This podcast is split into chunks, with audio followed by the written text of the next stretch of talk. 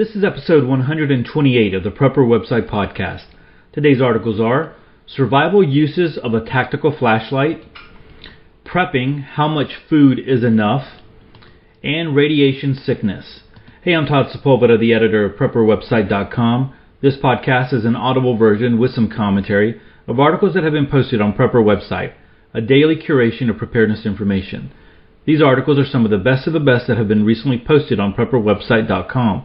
All article links and show information can be found on the PrepperWebsitePodcast.com.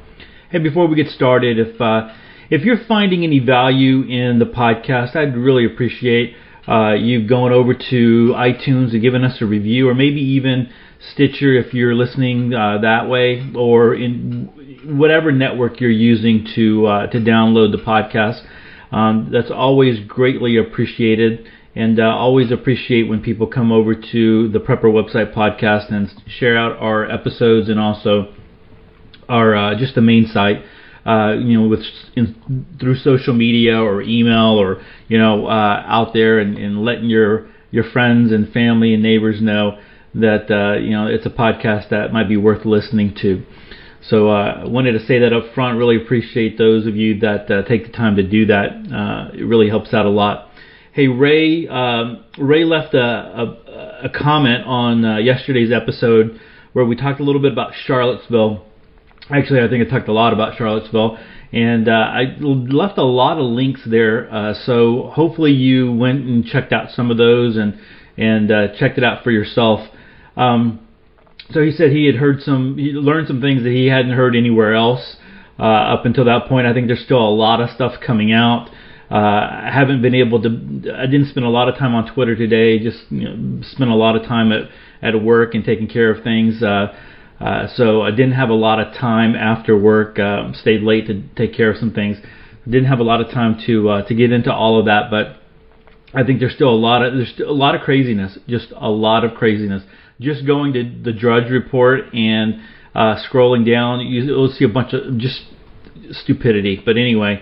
Uh, he also mentioned on the Facebook um, the Facebook group that uh, Jack Spirko had a great podcast, you know, referring to those things that are going on over there.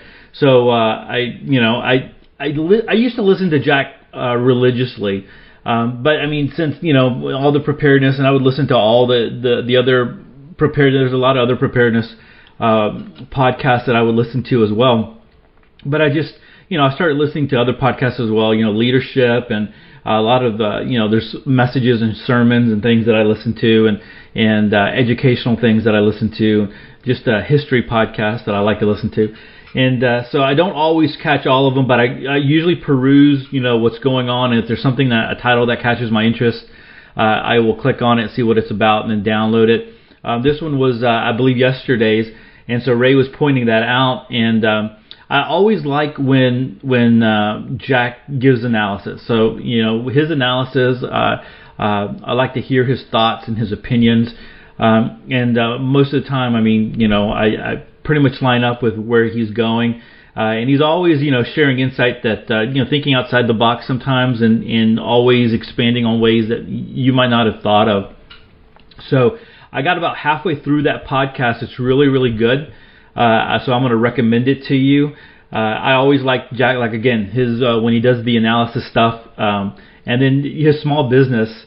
Uh, the reason the reason I even went to uh, doing a five day podcast on this because people are like, Todd, you're crazy, you're going to be worn out. And to be honest, sometimes I am. I am worn out. Uh, tonight I'm drinking coffee as I'm as I'm doing this one because it's been a long day.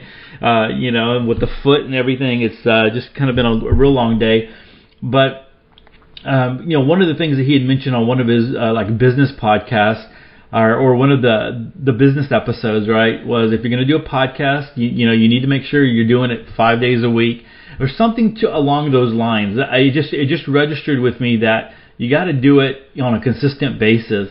Uh, and so that's that's why I decided to do it, uh, have a daily podcast, you know, to get out there. And and you know what? Since February, it has grown. Um, it, I mean, I'm, I'm very happy with the way that it's grown. Um, if I was just doing a podcast and you know my mom and Uncle Ted were were uh, you know listening to it and that was it, I, I wouldn't have gotten this far, definitely. So again, that's why I say I appreciate all the listeners and all the feedback that I get. Uh, that really kind of it, it does help me to keep going. That I know that people are listening, and I see the um, the stats and all that kind of stuff. So I see the the way that it's growing. Uh, I really do appreciate that. But you know, I'll I'll uh, go back and and give the kudos to Jack on that about doing it for uh, for five days. But anyway, his episode is episode 2065. So uh, if you haven't listened to the to the survival podcast uh, recently, uh, or you know you, you might not have that in your in your downloads, you might want to go check that one out. And so I'm going to link to that one in uh, the description. And uh, like I said, I've, I've gone I've gotten about halfway through it. Haven't finished it yet, but it's turning out to be a really good one. So you might want to go check that one out. All right, so let's go ahead and move into our first article of the podcast. This one's coming to us from survivingprepper.com.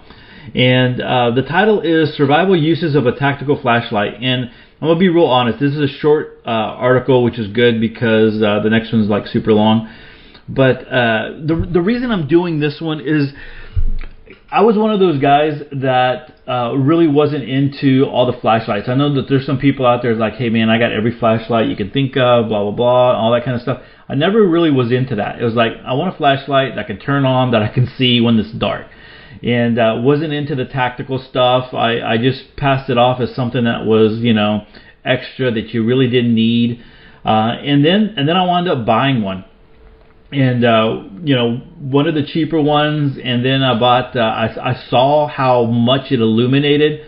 Then I bought one of the you know a better one and a better one, and uh, I finally I purchased one like for my dad, and purchased a couple of extra ones for around the house, and they're just so uh, so useful and uh, so powerful. Um, there's so many. Anyway, uh, let's just go ahead and get into the, the article. I'm, I'm going to go ahead and just kind of give you the article without giving you the article. Anyway, uh, let's go ahead and get into this one. The differences between a regular flashlight and a tactical flashlight. Regular flashlights provide illumination, which is helpful when you are in a dark place without sufficient lighting, but tactical flashlights offer more.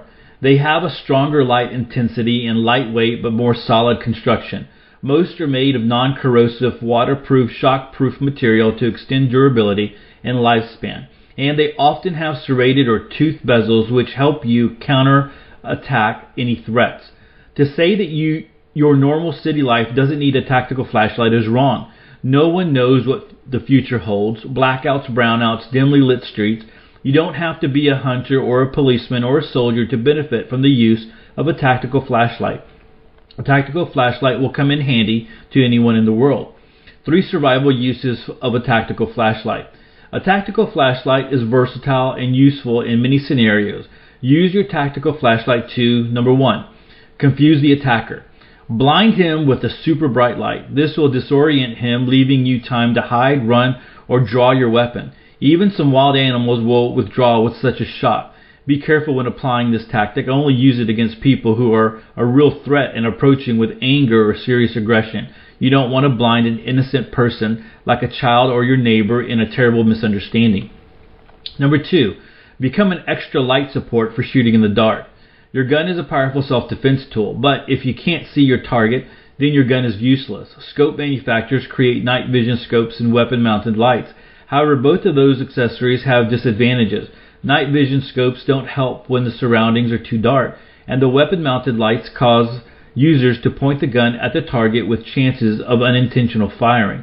This is why many people love using a police flashlight as an extra source of light for shooting in low light conditions. It provides more light so that you will have a quick quicker target acquisition, and it's clearer and sharper, resulting in more accurate shots. Night vision scopes, if aided by an extra flashlight, will be more precise and effective. You can hold your gun in one hand and the light on the in the other. The approach this approach allows you to adjust your vision without pointing the muzzle at the target. This prevents you from unintentional shooting or causing harm to other people. When you need to hold the rifle with both hands, you can turn it into a weapon mounted light. Many police flashlight models have an attachable part to be easily attached to the barrel of the gun. The attach detach process is quick and easy. If you're shooting with a semi-automatic rifle such as an AR-15 or AK-47, a police flashlight can be more useful. Those guns are made for close combat, so people often don't mount a powerful night vision scope on it. These sights are too heavy and bulky.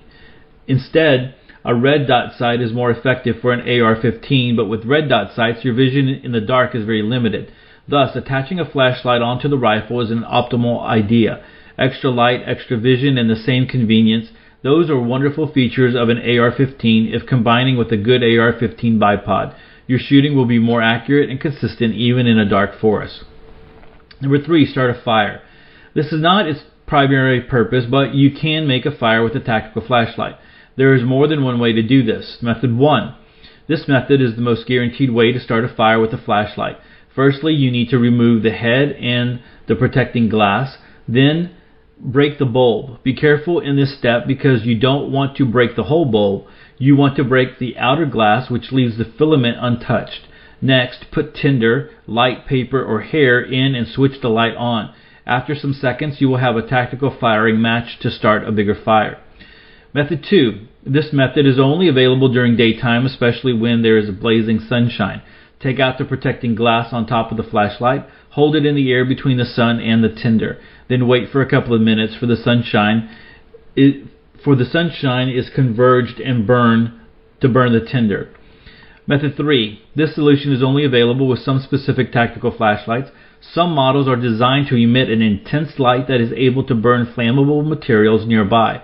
Just turn that mode on and shove your light near the tinder. Bonus. The right way to hold a flashlight alongside your gun.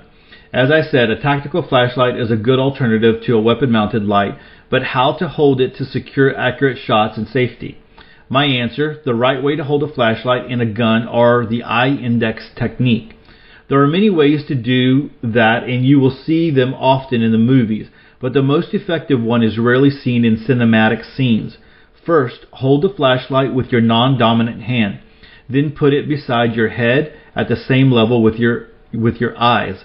Second, hold the pistol in your dominant hand and stretch it out. This technique allows you to see both the target and your gun sights. It also it's also more secure because you don't point the gun at the target. If you have owned one, take a look at our if you have owned one, take a look at our quality picks for good police Maybe it said maybe it was supposed to say if you haven't owned one, take a look at our quality picks for a good police flashlight. Three survival uses of a tactical flashlight above have proven its importance. It isn't an item in your everyday carry kit. It can be your lifesaver when chances come.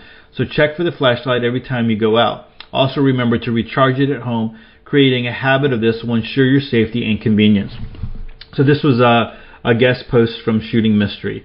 All right, so I don't like um, I like the number one, confusing an attacker, or um, you know, it, at night you turn that sucker on, and if it's a, a decent flashlight, even you, you can get like a a thirty dollar one, right? Uh, thirty, forty dollar one, and it will be so bright that it will blind someone, uh, you know, in, at night if you shine it right in in their face. So uh, I I totally believe that, and that's one of the most I, I think one of the most effective uses, right, for that flashlight. One of the reasons why you'll want to carry one of those.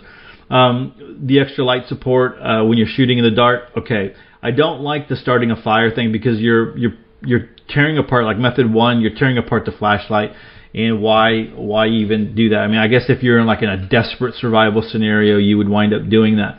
Um, I think the um, one of the things that you'll see is when you go when you start looking for tactical flashlights, uh, like going to Amazon, you'll see the bevel, and uh, the author here of this of this article does bring that up at the very beginning. Uh, the bevels are, you know, they're they, they have those. Uh, let me go back to where it says here. Yeah, that serrated or tooth bezel uh, which you know if someone was up against you and you could kind of stick it into them and uh, it caused a little bit more pain than just a a regular uh, flashlight would. I think that would be that probably should have been number three instead of you know start a fire or whatever. But uh, if you if you're one of those people that that is like I don't need a tactical flashlight, that's a bunch of crap. Go go look it up. I mean, I'll just I'll just tell you there's you can find deals. I uh, I found one a great deal uh, and uh, it came. Um, I can't remember the the name of it, but it came in a box. Uh, it had two rechargeable batteries in it. It had the the charger for the battery that you can charge it, you know, in the wall socket, or you could charge it, uh, you know, with a 12 volt uh, battery or 12 volts, you know, in your car or whatever. It was a super powerful, uh, super powerful flashlight. I went to go buy a second one after I got it, and I, I couldn't, you couldn't find them anymore. They're just, they weren't available. Um, and so I bought like a, uh, the next one down for my dad. And uh, he's just mentioned it. He's taking it up to the country. He's like, man, it's so powerful. You can you can shine it on the woods from from uh, from you know where they're where we're building the the the house, and you can do it just lights up the whole woods. I mean, it's just so powerful. And uh, so he's a he's a big believer in that one. You know, if uh, I have one by my nightstand, and so in, if for whatever reason we have to turn on the light or we drop something or whatever, I can just turn that sucker on and I just flip it around and, and just let it, you know, stand up on the nightstand. It lights up the whole room. Um, it's they're just so bright. So if you're one of those who's never really looked into it, I'm just going to challenge you uh, with this article, and then you know go find one. Um, Mark over at Surviving Prepper, you know, has a link over. Uh, I guess this is uh, Ghost Vapor. It's only 11.95. It is 4.5 stars and 102 reviews. So you know that might be a good one to start out with. Uh, a lot of the times the cheaper ones don't have don't come with the um, with the batteries and all those kinds of things. But uh, you know, spend a little bit more, you can get the rechargeable battery. Um, you can get multiple charging, you know, rechargeable batteries, and I mean, there's just you know, there's a lot that you can do with it. But anyway, uh, again, uh, if you don't have the tactical flashlight, you know, go go uh, go get one and just see uh, see the difference. I think it's pretty powerful. All right, so the next one is going to uh, it's a little bit longer one. Uh, it comes from the survivalistblog.net. Now I know there's a there's a lot of people that are new to prepping, and even people that have been prepping for a while, listening to the podcast. And this is going to be talking about, I guess, a way to. It's not just food. We're not just talking about food here, or this article is not just handling that. It's handling inventory as well. And so uh, uh, I think there's some good uh, advice here. So I'm going to go ahead and get into this one over at the survivalistblog.net. The article is entitled Prepping How Much Food is Enough, and it's updated for 2017. So I guess um, this is uh, an updated version of an article. All right, here's the deal. We all come to this journey our own way. For me, I started in gardening, then moved to homesteading, and on one of the homesteading sites, I got introduced into prepping. I will be the first to tell you that I'm not a prepper. I consider myself more of a homesteader with prepper tendencies. As such, this article will probably reflect some of those thought processes. When I started down this road, I kept looking for blog posts or videos that would tell me I needed to store X number of whatever item. No matter how hard I looked, I could never find what I was actually looking for. Then it finally dawned on me I'm looking for the answer in the wrong place in the wrong form. If you have spent or will spend any time on prepper or survivalist type websites, you will see a phrase that comes up time and time again. Store what you eat, eat what you store. I don't know who coined the phrase, but it is exactly true. Let's, however, take it to the next level. Not only should you only store what you eat, you should also only store what you use. Don't buy something just because it's on sale, especially if you know you will never use it. Most things have to be rotated to maintain their freshness or usefulness, like batteries. If you're not using it, then it's kind of hard to rotate it. I could tell you that you need to store 600 pounds of rice, but I wouldn't be doing you any good in saying that. So instead, I'd like to use this article to help you figure out what you need to store for your situation. Maybe you don't like rice, so storing 600, 600 pounds would be a waste. What's the bottom line? I will say this. This article is not going to be the magic bullet all by itself. You will have to put in the work, but I can promise you it will be time well spent for your future peace of mind. I am also going to use this article to teach you how to figure out what you need for a year's supply. Let's go back to the 600 pounds of rice. Do you like rice? Do you know how much rice you normally eat? Do you know how much rice it takes to make a serving? To further this rice discussion, I'll use myself and what I have found that works for me. I have decided that for me, a serving is three fourths cup of, of rice, and I can fit five servings into a quart mason jar. There are about two and a half cups of rice in a one pound bag. That would give me around 3.33 servings per one pound bag. Now, I have a baseline to work from. Let's assume that if and or when the SHTF, you don't really want to upset your culinary apple cart. You want to hopefully have that aspect of your life somewhat intact. Currently, you eat rice three times a week. With that in mind, you'd need three servings a week or one pound of rice. To continue that menu for a full year, you'd need 52 pounds of rice put back. Granted, this will give you a little extra because you can actually get 3.33 servings out of a pound of rice. Now that 52 pounds are just for one person. If you have a family of four, then you need to store 208 pounds of rice to maintain your three meals a week routine. I'd also be willing to wager that you don't particularly like just plain rice. Me personally, I like to dress mine up with either chicken, beef, or ham. So with that in mind, I'd need 52 pint jars of each of those to go with my rice for the meal. A pint jar can hold about a pound of meat. I can say this with three-fourths cup of rice and a pound of chicken, you could actually feed two people. They won't be busting at the seams full, but they won't be hungry anymore. My best advice would be to make the meal and see how you and your family do on that ration. What about spices and salt? You need to figure out what you like and then how much you use per recipe. Using the three meals of rice per week, we have figured out that we need 52 pounds of rice, 52 jars of chicken, 52 jars of beef, and 52 jars of ham. This will feed one to two people each day for the meal. What are you going to eat the other four days of the week or the other meals or two in the day? Look, what I am trying to show you is how to figure out what you need to store by making a menu of what you like to eat and that is easily stored. When I say easily stored, I don't mean just rice and beans. There is very little that can't be canned or dehydrated for easy storage. Have you thought about canning up your own meals? It could either be a dehydrated meal in a jar or something fresh like chili, soup, or something else. Just think.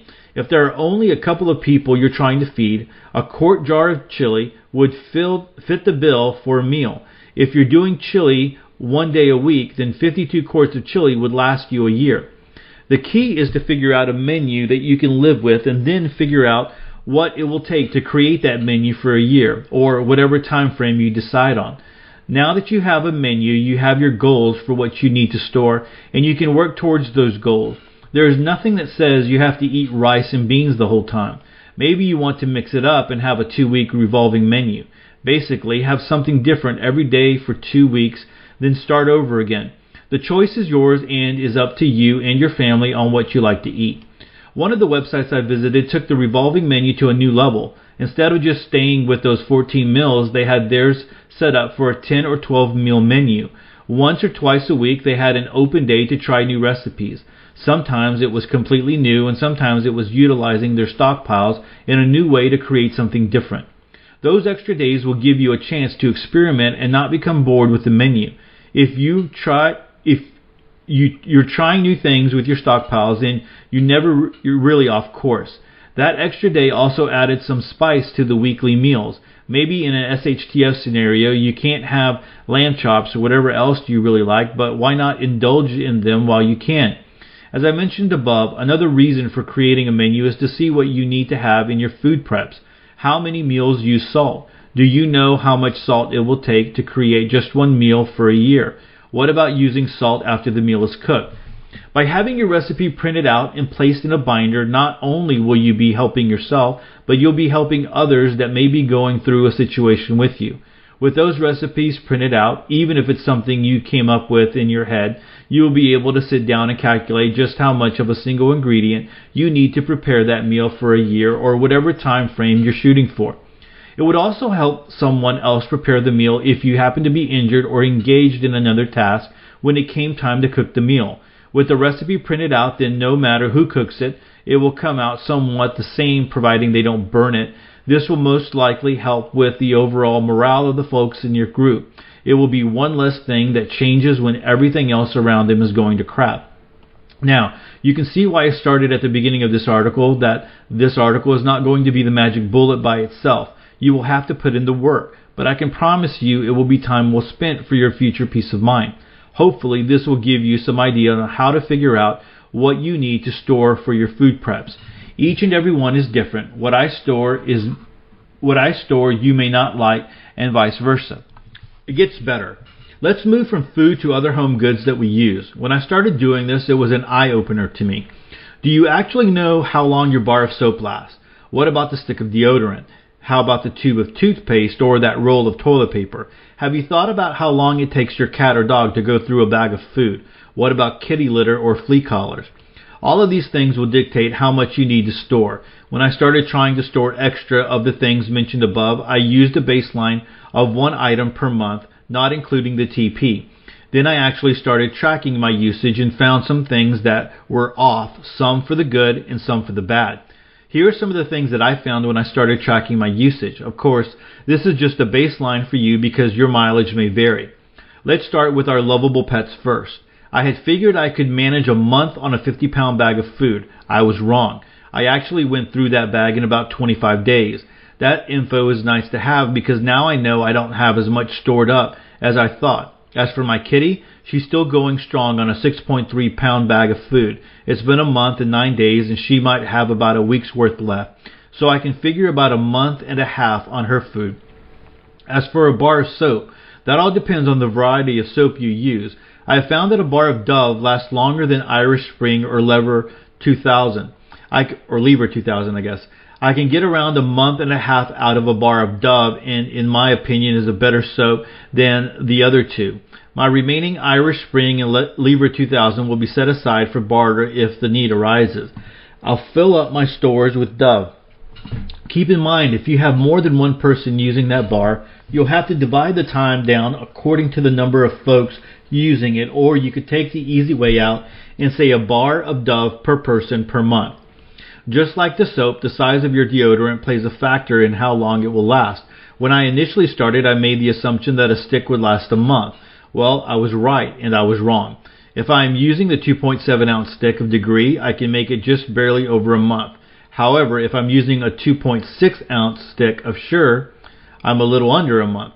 That just goes to show you that you really need to figure out how long whatever you use lasts. If I would have stayed with the assumption that 12 sticks of Sure would have lasted me a year, then at some point before that year was up, I'd be a little stinky. While I currently don't know how long a tube of toothpaste or shampoo will last, it won't be long and I'll be tracking them due to opening up a new one. Put this thought process towards everything you use on a daily or weekly basis.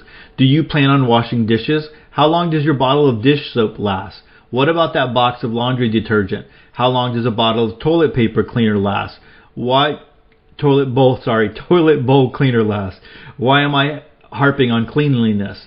Let's think about this for a moment. There are a myriad of reasons we prep. Like most of us, I'm not concerned about just one event. I am thinking about multiples that could happen. In my opinion, the most likely are a financial collapse, which will eventually lead to a societal collapse, both of which will end up with martial law and a possible second civil war.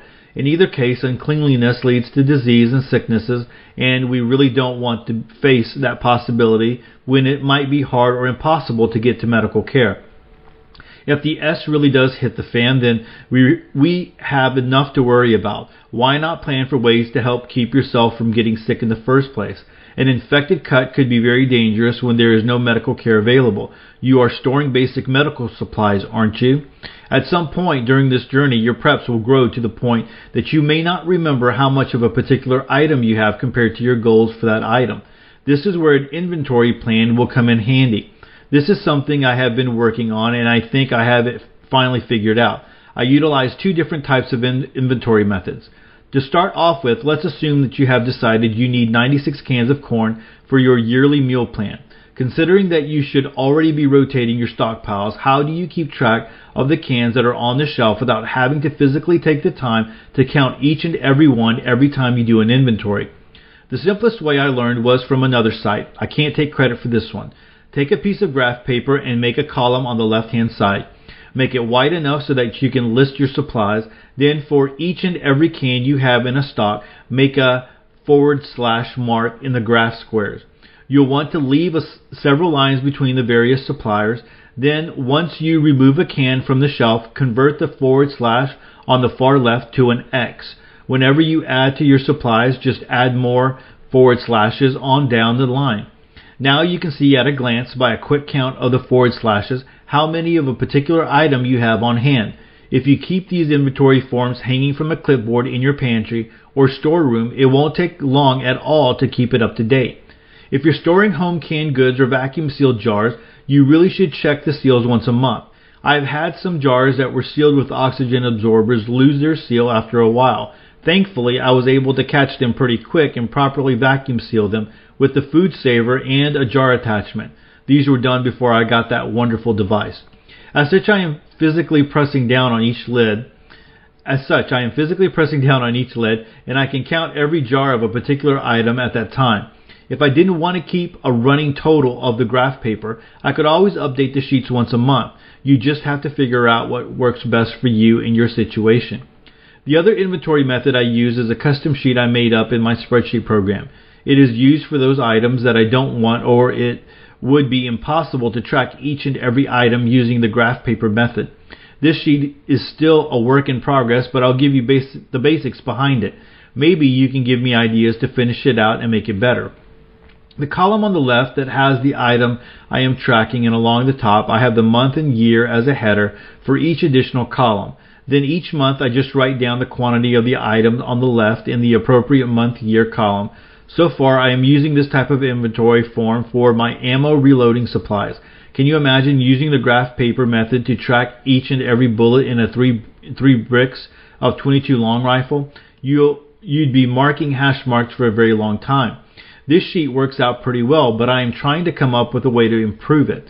In any given month, I may purchase more ammo, shoot some ammo, or reload some ammo, or all of the above. As of current, this takes another sheet to keep track of the amounts of hand on hand in order to accurately update the main inventory form. I would love to figure out a way to merge the two. As it stands, my main inventory form will allow me to keep track of 10 months worth of numbers on a single page. If I was just counting cans of stuff or rolls of toilet paper, this sheet would be great for a monthly inventory sheet. But when you're counting loose rounds, it's best to only do a major count once, then have a form to add and subtract as needed each month. I have found that these two methods of inventorying my supplies work best for me, until of course I find a better way. They are easy to keep up with, and for the most part, you can tell at a glance how much of an item you have on hand. I know that there will there will be some that say I don't need inventory forms. I have a good memory. All I can say is must be nice. Seriously though, think about this. Let's say you have five different calibers of weapons and your initial goal is 500 rounds for each weapon. You've got 320 rounds of your AR, 525 rounds for your 12 gauge, 480 rounds for your 45, 1,575 rounds for your 22 long rifle, and 489 rounds of your 30-06. Thanks to a recent target practice round, having the inventory forms would make it easy for you to see how, mon- how many boxes of what caliber you need to buy with the funds available to work your way back up to your goals.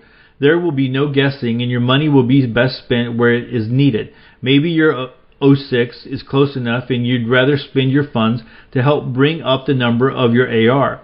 With the inventory form, you can make an informed decision about your purchase. The same goes for any other item that you're tracking. Let's go back to some of what we have discussed so far in this article. I know I want to have a year's supply on hand, so the inventory form in the supplies column, I'll have something that looks like this. Deodorant, 14 sticks. Dove soap, 8 bars. Dog food, 15 sacks. You get the idea. So now when it, come when it comes time to make out my shopping list, I can use my inventory form instead of physically going and counting my supplies each time I want to go shopping to help create my list. I can see from the forward slash marks that I'm two bars shy of my goal for soap, or I'm actually over on the amount of deodorant I need thanks to a recent sale and extra being extra being purchased last time. With time, inventorying your supplies will make your life and shopping list easier. There will be no more guesswork and spending money on things that you really didn't need to complete your goals. I know I'm getting long winded, so I'll try to cover this next section quickly. The last thing that I feel is crucial to how much you need to store is your resupply plan. I don't mean to step on any toes, but with this next statement, I fear there is no way around it. Most preppers won't survive a long term event. Now, quit hollering at the computer monitor, I can't hear you. Before you break out the rope to string me up, hear me out. From a lot of the videos I have watched on YouTube and some of the websites I have visited, most think that if they have cases upon cases of whatever, they will be good to go. Their plan is to write out the event and then restock once it's over. For most things, that's a pretty good plan, and you'd be better be you'd be better off than 90% of the population. But what if the event turns out to be like Syria?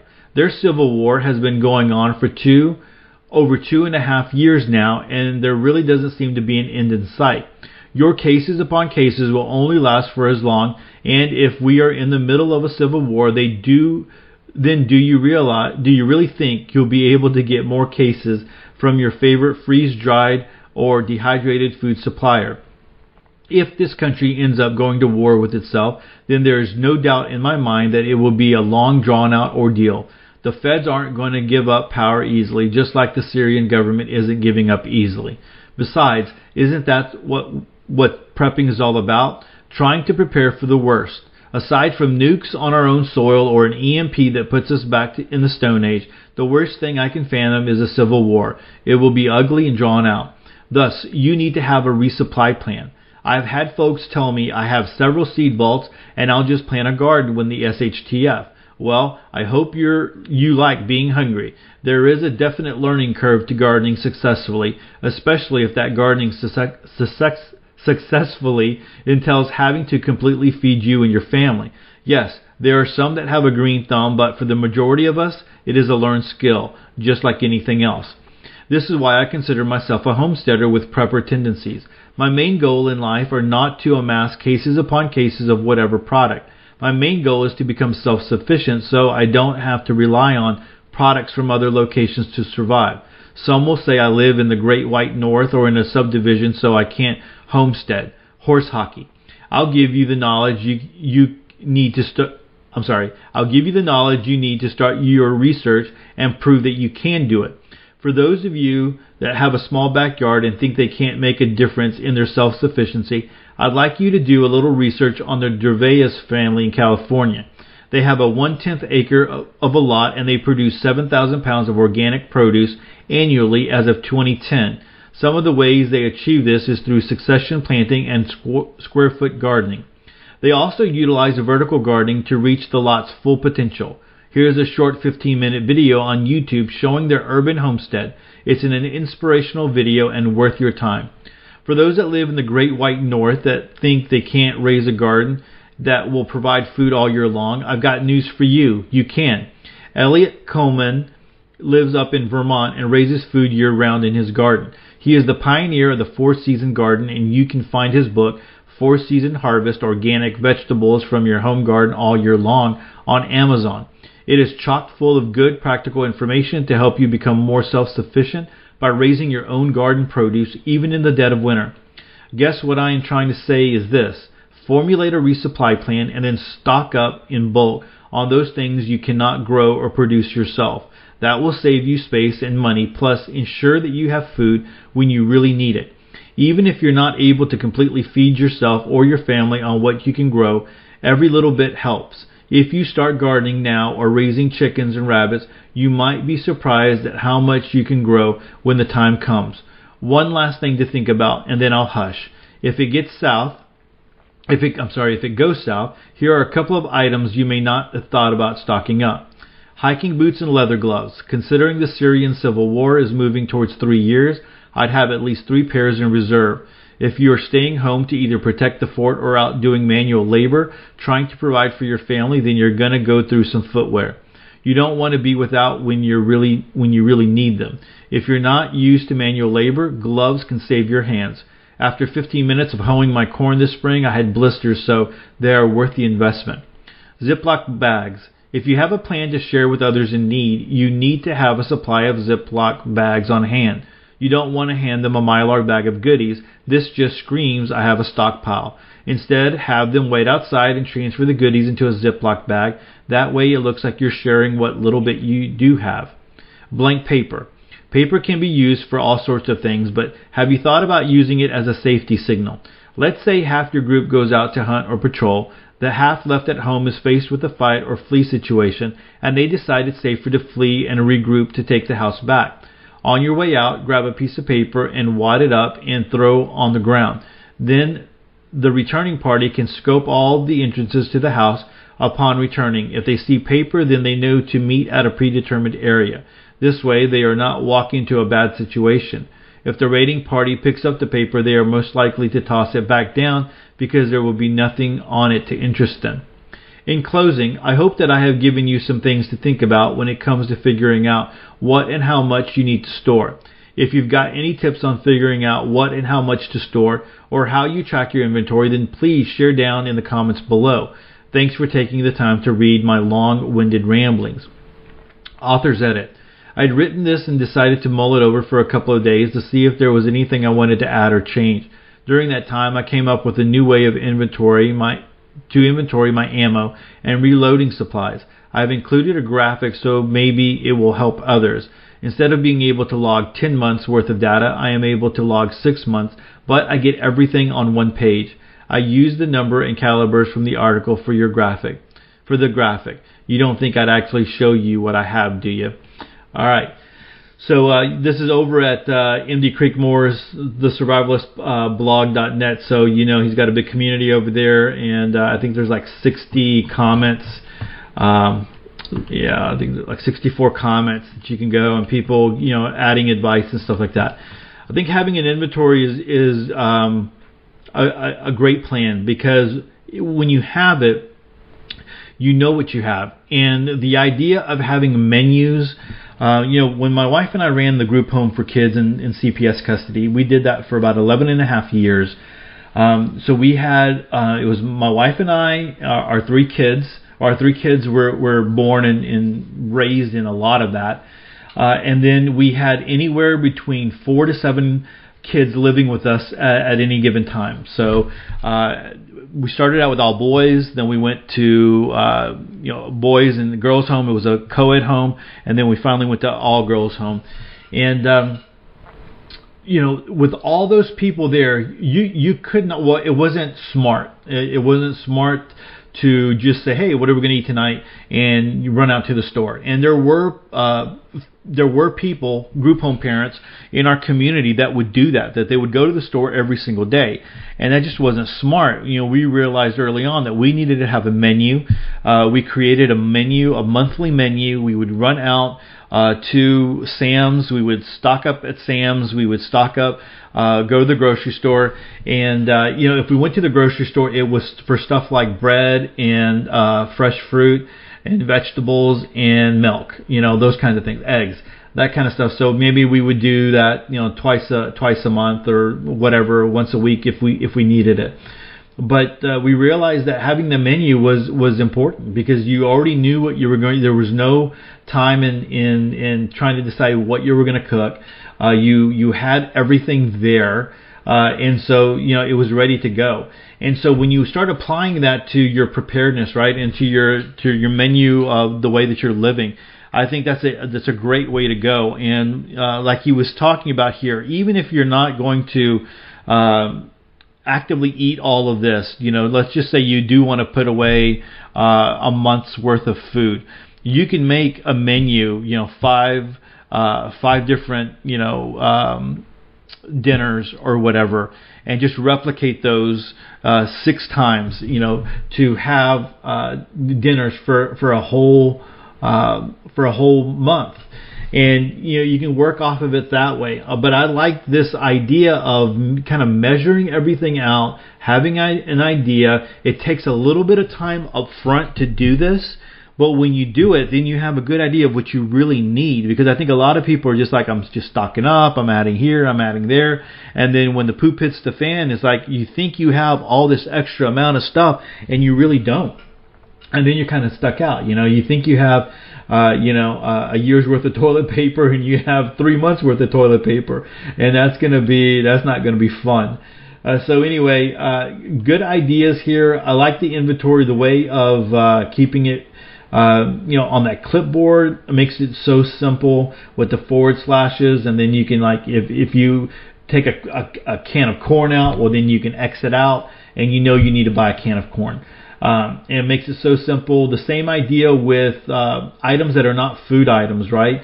The soap and and uh, even the ammo and stuff like that. It helps you to identify a little bit better what you need to uh, what you need to put your money towards and spend your money on.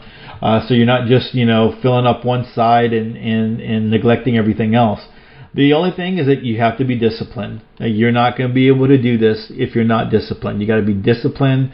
You got to stay on top of it. Uh, but I, I believe that it, it will pay off. Just like having a budget, uh, a monthly budget, and knowing where your money is going and telling your money where to go and all that good stuff. Uh, it's it definitely is worth it. It's it you got to be disciplined. You got to sit down. You got to do it, but it it pays off. So go check out the survivalistblog.net. Um, go check out this article. I'm going to link to it like always. There's links that you can go check out, and then of course uh, you want to spend some time in the comment section. All right, a lot of good information here. So like I said, it was long, but I think it's a good one, and hopefully if you're new to preparedness, it will help you out.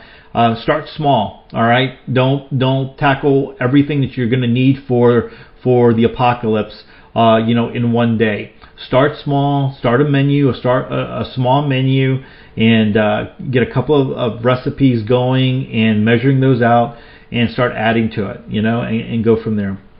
All right, moving on to our next article from uh, two of my favorite people in preparedness, Dr. Bones and Nurse Amy over at doomandbloom.net. Uh, this is going to be on radiation sickness, so we have some good information here that uh, I definitely want to pass along to you. So let's go ahead and get started on this one. Many consider a nuclear attack an outlandish scenario to which only conspiracy theorists, theorists subscribe. Unfortunately, the threat of a nuclear incident, accidental or purposeful, exists perhaps more than in recent years due to recent developments in the Korean Peninsula. Atomic weapons can be decimate, can decimate a population from thermal blasts, but it also causes illness and death due to exposure from radiation. Although populated areas have experienced detonation only twice, Hiroshima and Nagasaki in 1945, nuclear reactor meltdowns and other events have occurred from time to time, such as Fukushima in 2011 and Chernobyl in 1986. In an atomic explosion, radiation is just one of the possible causes of casualties. Heat effects and kinetic energy damage near the blast will cause many deaths and injuries. Radiation released into the atmosphere, however, can have a devastating effect far from ground zero. A nuclear event produces fallout. Fallout is the particulate matter that is thrown into the air by the explosion. It can travel hundreds, if not thousands of miles on the prevailing winds, coating fields, livestock, and people with radioactive material. The higher the fallout goes into the atmosphere, the farther it will travel downwind.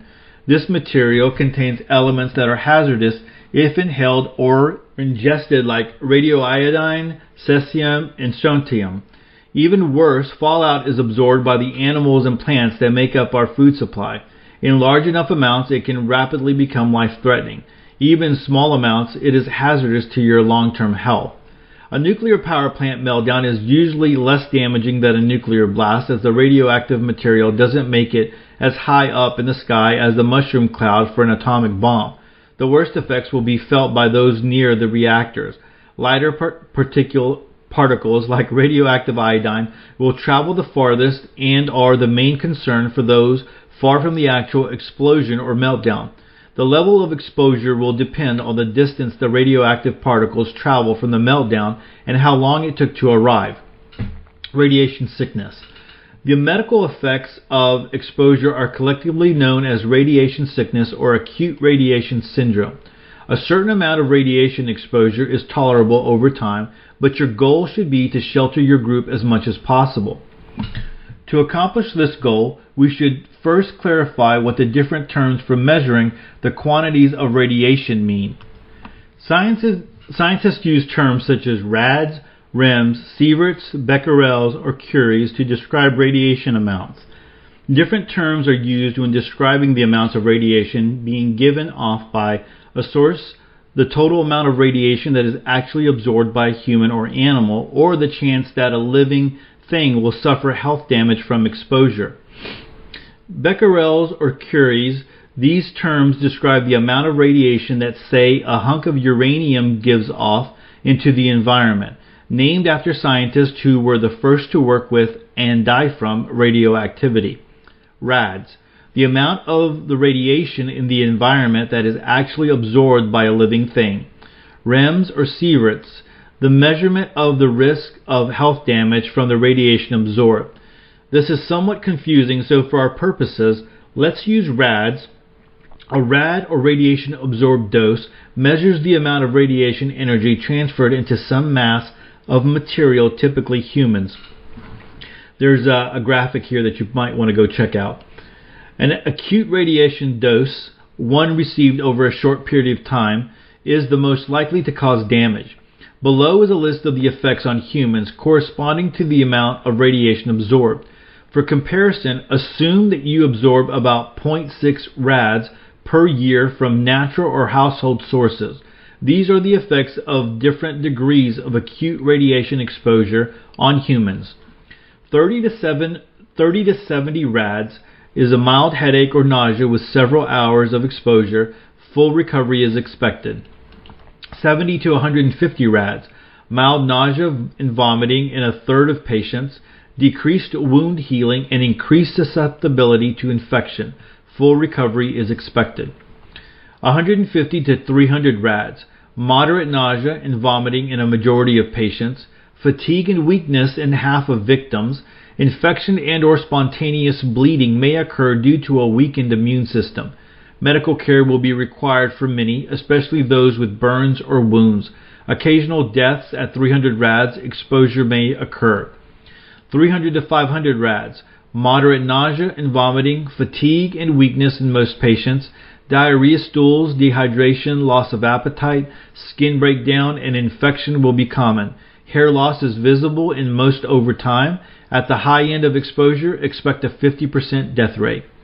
Over 500 rads, spontaneous bleeding, fever, stomach and intestinal ulcers, bloody diarrhea, dehydration, low blood pressure, infections, and hair loss is anticipated in almost all patients. Death rates approach 1,000. The effects related to exposure may occur over time, and symptoms are often not immediate. Hair loss, for example, will become apparent at 10 to 14 days. Deaths may occur weeks after the exposure. Protection against exposure to radiation. In the early going, your goal is to prevent exposure of over 100 rads. A radiation dosimeter will be useful to gauge radiation levels and is widely available for purchase. These items will give you an idea of your likelihood of developing, developing radiation sickness. There are three basic ways of decreasing the total dose of radiation. Limit the time unprotected. Radiation absorbed is, de- absorbed is dependent on the length of exposure. Leave areas where high levels are detected and you are without adequate shelter. The activity of radioactive particles decreases over time.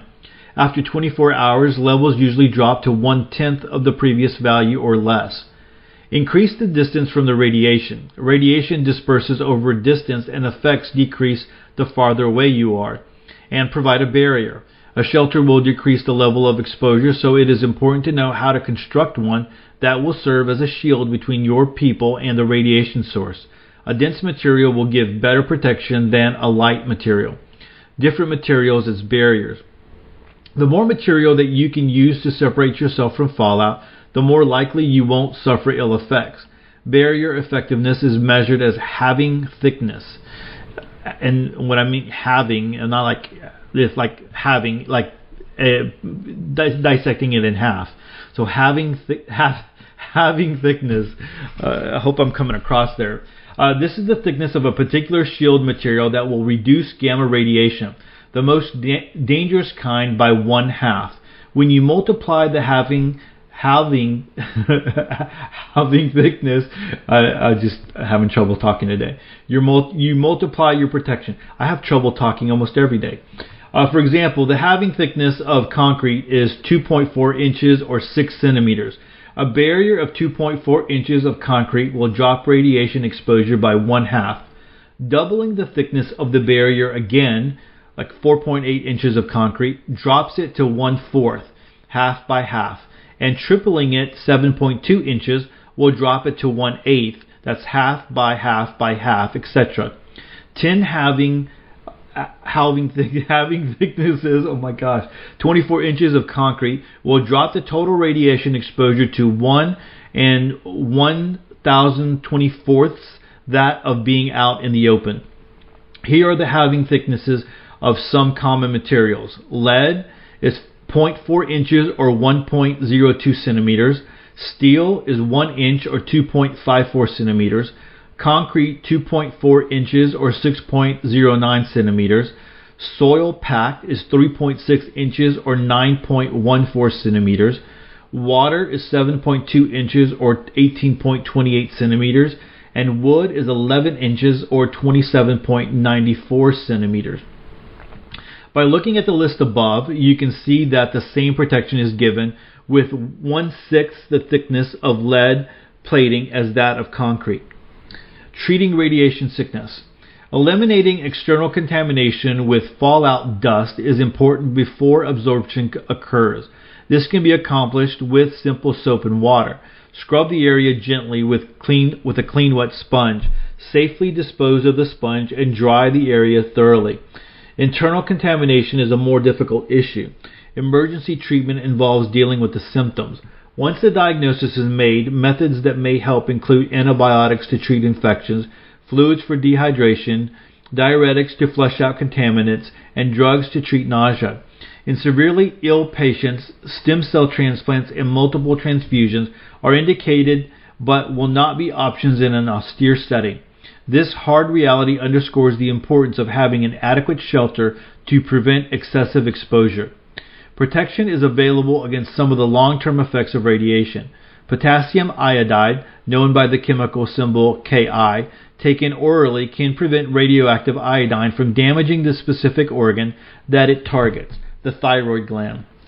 The usual adult dosage is 130 milligrams daily for 7 to 10 days or for as long as exposure is significant. For children, the dosage is 65 milligrams daily. Ki is available in an FDA approved commercial product called ThyroSafe.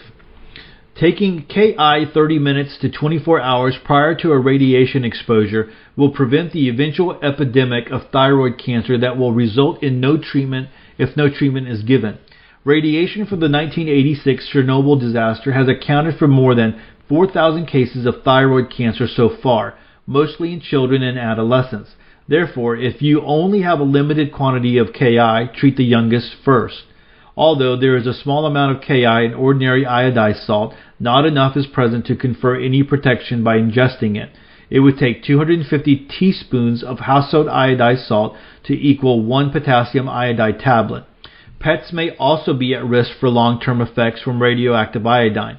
It is recommended to consider half tablet daily for large dogs and one-fourth tablet for small dogs and cats. Alternative remedy for radiation exposure. Don't depend on supplies of the drugs to be available for a nuclear event. Even the federal government will have little KI in reserve to give to the general population. In recent power plant meltdowns, there was little or no potassium iodide to be found anywhere for purchase. If you find yourself without any KI, consider this alternative. Pro, Providine iodine solution, brand name Betadine. Paint 8 milliliters of betadine on the abdomen, abdomen or forearm 2 to 12 hours prior to exposure and reapply daily. Enough should be absorbed through the skin to give protection against radioactive iodine in fallout. For children 3 years or older, but under 150 pounds or 70 kilograms, apply 4 milliliters. Use 2 milliliters for toddlers and 1 milliliter for infants. This strategy should also work on animals. If you don't have a way to measure, remember that a standard teaspoon is about 5 milliliters. Discontinue the daily treatment after 3 to 7 days or when radioiodine levels have fallen to safer levels.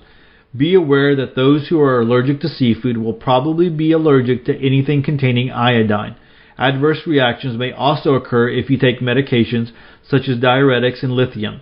It is also important to note that you cannot drink tinctures of iodine or betadine. It is poisonous if ingested.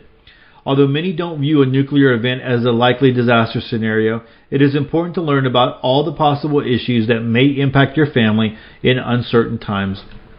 I think a, a good article maybe uh, coming up, and maybe I'll try to see if I can find one on Friday. Is uh, is how to uh, you know how to uh, secure your home. You know, if you know that there is going to be a nuclear, if there's going to be radiation or something, and and uh, how to secure it from uh, you know things coming in, radiation coming into your home, whether it's you know putting up, uh, covering up windows and things like that. Uh, if if I remember, I'll go uh, and try to pull that for uh, you know like an older article for Friday. Um, so the day that I usually pull an older article from the archives. But anyway, I think this is uh, important to note. I think, uh, yeah, when things happened with Fukushima, you couldn't find any potassium iodine anywhere. I know that it was flying off the shelves all over California, and people were panicking, and uh, Amazon and all that kind of stuff. Uh, so, you know, if this is something you consider, this is something that uh, you know you might want to buy some now. Uh, I know you can get it off of Amazon. Uh, campingsurvival.com sells it. You can buy it there. You can link to them from uh, Prepper website. Um, but yeah, I don't think that um, I'm not so concerned about a nuclear war uh, as much as uh, you know for whatever reason uh, nuclear uh, reactors you know going down and uh, I, I believe I can't remember how many but there's a ton of them on the Mississippi uh, so if the you know, and I know I'm going I'm going there. If the New Madrid fault line ever go, goes, all the all the the nuclear factories or you know plants that are there, uh, not factories, but nuclear plants that are there are going to go too. And uh, I don't know I don't know what kind of supports they have or uh, you know how they've been made or whatever, but you know could they uh, could they withstand uh, a New Madrid fault line earthquake uh, in in what that would cause? Probably doubt it. And so you would have a lot of problems over there. So not only are you dealing with the earthquake and all the effects of that, uh, you know, possibly splitting the United States in half, but you have all that the nuclear uh, issue there, and uh, and uh, in all of it running down uh, the Mississippi. If there's still water there and uh, still coming into the Gulf, and then the Gulf being uh, completely wasted, and so terrible. Uh, that would be terrible. But anyway. Uh, something something to consider if you are near a, uh, a nuclear facility. Uh, you know that that might be this might be something you might want to take uh, uh, take a little bit more interest in, right? So go check out this article over at doomandbloom.net. Uh, and like I said, there are some uh, some links here and some graphics and things that you definitely want to check out. All right, so thanks so much for listening to this the podcast today. Uh, again, going going long. I'm not intentionally going long. I just this just seems to be going really really long. Uh, I know I, when I started out, I was aiming for like 30 minutes a podcast, and um, just keep seems like it's getting longer and longer. Um, anyway, so uh, again, like I said, thanks so much for listening. Really appreciate uh, all the support out there. With that, choose to live a more self-reliant life. Choose not to be so dependent on the government grid or the grind. Until tomorrow, stay prepped and aware. Peace.